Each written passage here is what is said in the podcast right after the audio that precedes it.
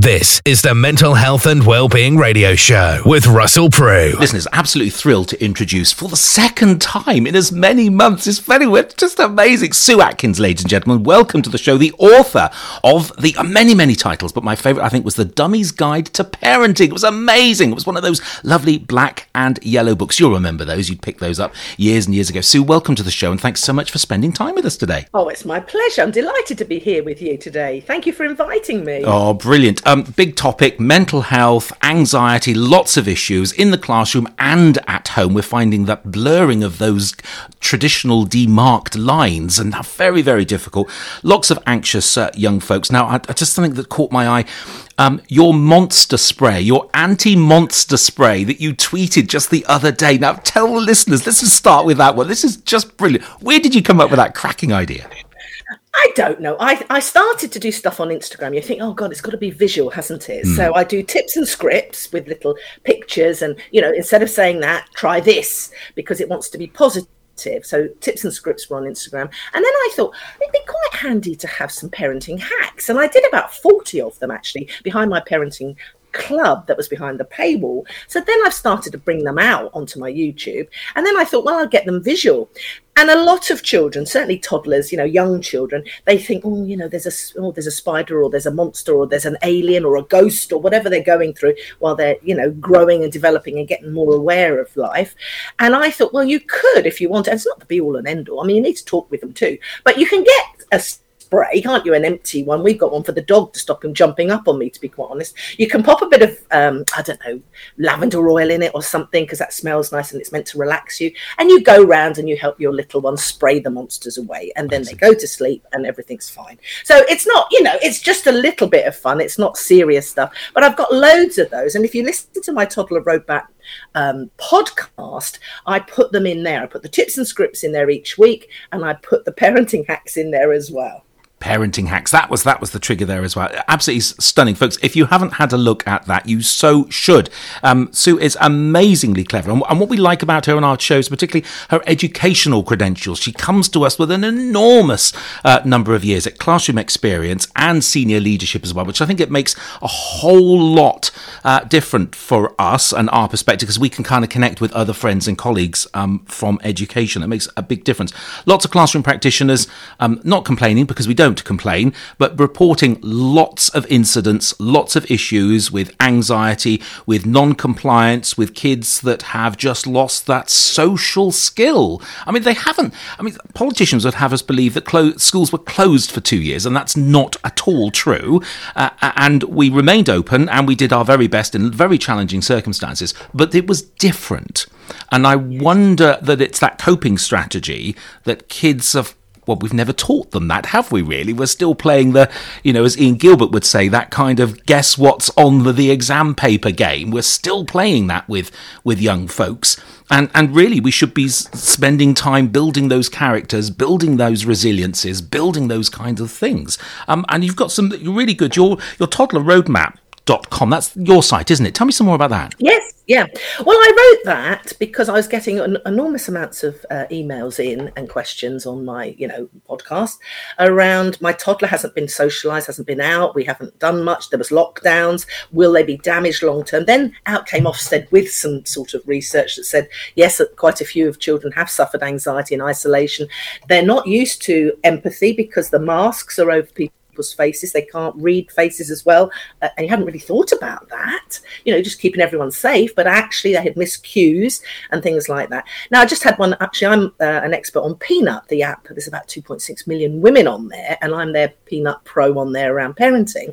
And I got one this morning about half past five, actually. I didn't answer it then, um, around the socialization, anxiety about their toddler not being able to, you know, engage at home fine, but going out socially anxious, bit shy, not sure what should you do. And so I've got tips on, on my website all around these things about worry and anxiety and stress. You can just Google Sue Atkins stress or anxiety up, it comes somewhere. But I, I reassured her.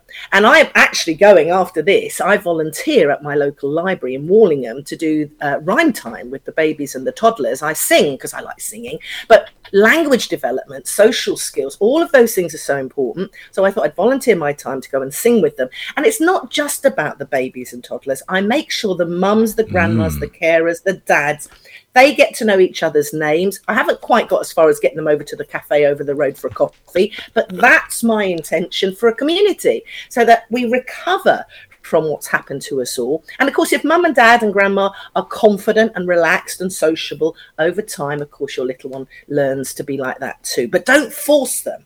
And actually, as a little girl myself at five, I do remember hiding behind my mum a couple of times because people think this is enormously funny, but I was quite shy as a little girl, but I overcame it.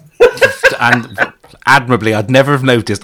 Do you think, though, before the pandemic, uh, Sue, that we were on a downwards trend with the social socialization? I, I, I just loads of, um, uh, of, vi- of, visual images of parents collecting their kids on, on their phone, and the child's oh. not on the phone, the parents are on the phone, and, yes. and, and wheeling pushchairs along. Still see it today, and the parents are engaged in a in their WhatsApp kind of social media space and not talking to the child about. Oh, look, there's a red car. Oh, look, there's a there's a tree yes. there. What's that tree called? Oh, let's let's talk about what those kinds of. Do you think we're already on there, and the pandemic's just made that a whole lot worse?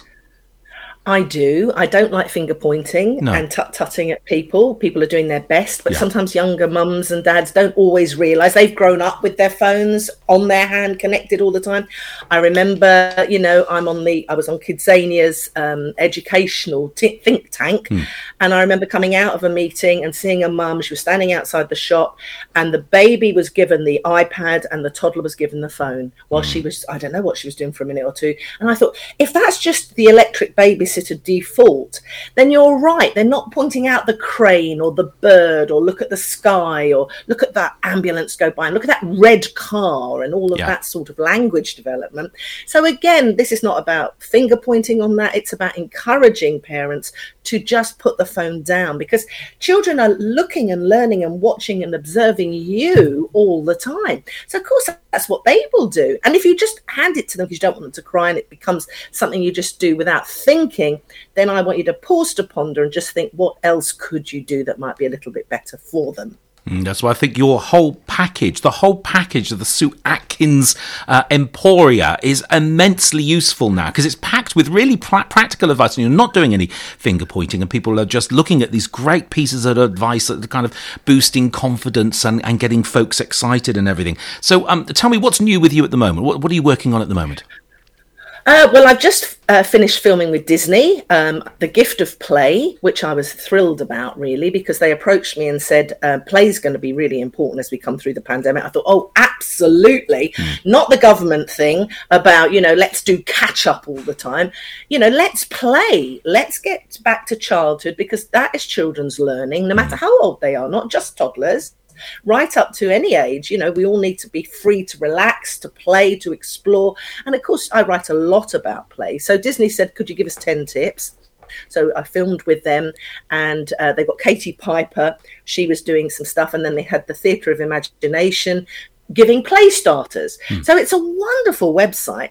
Um, do check it out. We can put it in into your show notes Thank or you. something like that because you can download a free guide all around play wow. just to get you you know, playing, thinking there's puzzles, there's activities, there's play starters, just to help your children have fun. And I've also written a lot about play because there are six stages of play, and I have a bit of a, a poster that goes around the place. It's on my toddler roadmap as well to show you all the different types of play. There's sort of parallel play when they're little, they're playing alongside someone. By the time they're four or five, they are actually engaging in games and playing together together.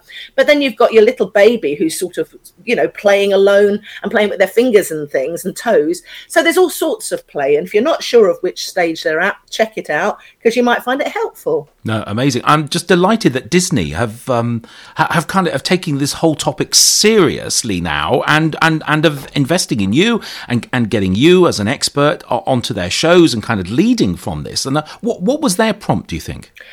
I suppose the idea of imagination. Um, I think way, way back, you know, Walt Disney, it's all about uh, imagination, pretend, play, uh, enjoyment, education, as well as entertainment. So, of course, they've seen it now through the pandemic and thought they'd like to give back a bit around encouraging recovery. And play, of course, is an ideal way to, to explore all of those things with your children, with or without, because sometimes they like to play together, sometimes they like to play with you, sometimes they just want to play on their own. So there's a whole load of things going on, though. If you're not sure what's going on, it's not flashcards. No. It's about just exploring and playing and having fun. And let's face it, after a pandemic, relaxing. And then you've got the news on constantly with the next thing which is you know the ukraine. So there's a lot of anxiety around family life. The cost of living is going up. People are worried about food about petrol. It's not an easy time to be raising children. I mean people probably say that all the time but this is a very unusual period in history.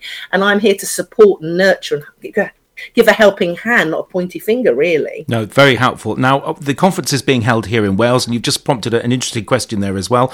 Uh, Mark, uh, the First Minister, was uh, tweeting yesterday uh, that he was really pleased to say that I think 150,000 uh, refugees are being welcomed into Wales, which is just laudable, excellent news. do you have top tips for people in the community? How do we make, make those folks welcome? What things can we do, particularly when language is a barrier with that? are there there any uh, immediacies uh, that we should be focused on, particularly as educators, but also as parents and as community participants?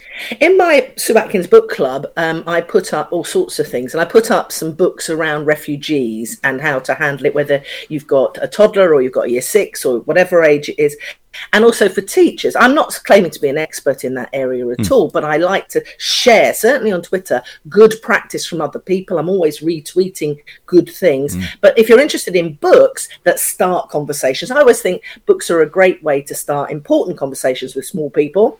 And that is one way to look at it. If you go onto my website, it's called the Sue Atkins Book Club. You might find some stuff there as well. Brilliant. Absolutely brilliant. Great advice as well. I'm just thrilled to chat with you. It's a most exciting time, and I think it is really good. Um, we do need uh, some expertise and we need some confidence as practitioners to be able to meet yes. the challenge head on. It is it is a tricky business, and and if you haven't got senior leadership involved in your idea of how you kind of move things forward. I mean, I spend a lot of my time doing radio workshops with schools, either virtually, so I don't go and we use their microphone, and uh, there is a, a, tangible outcome, and that is a live show at the end of the day.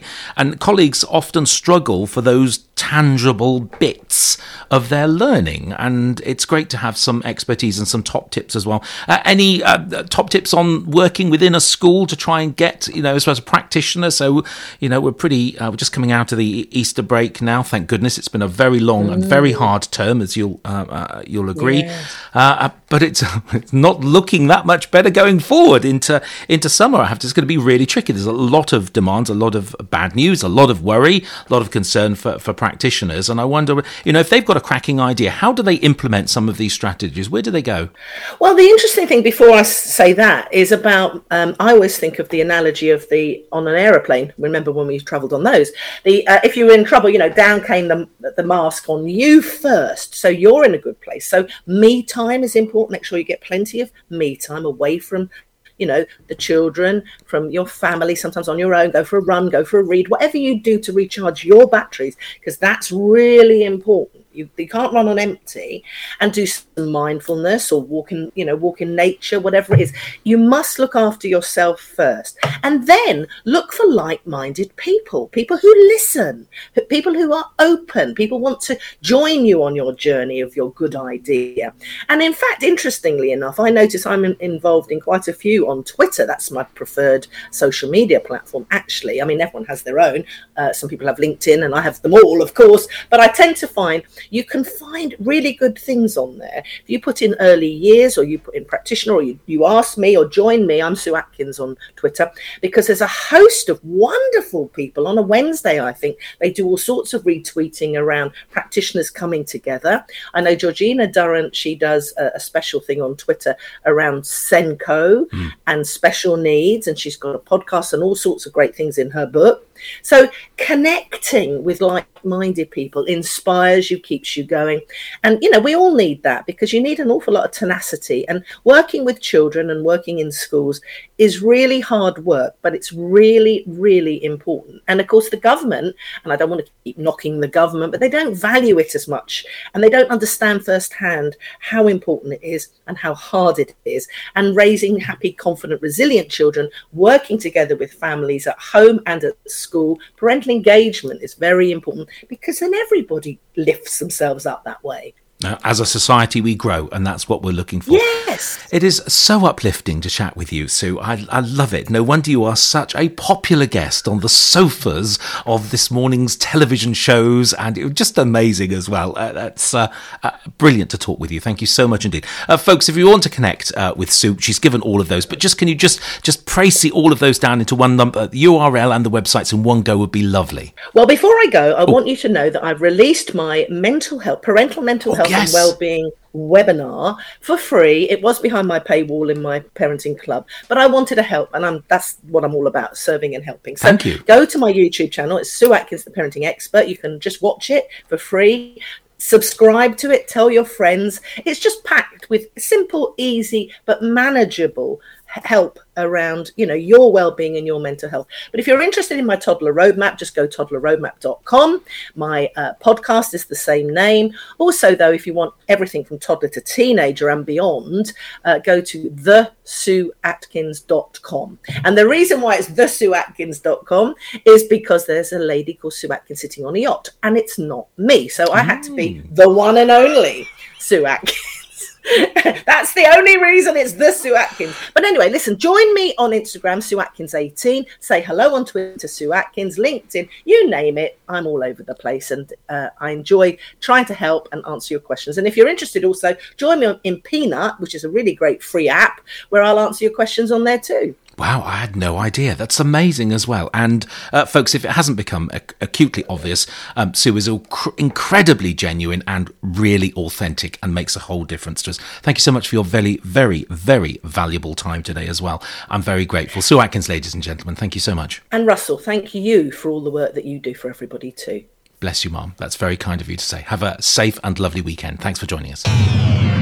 The Mental Health and Wellbeing Show is a professional all day event aiming to promote positive mental health through open conversations, keynote talks, signposting people to help and resources, promoting awareness, and sharing real life experiences of mental illness and recovery. This is the Mental Health and Wellbeing Radio Show with Russell Prue.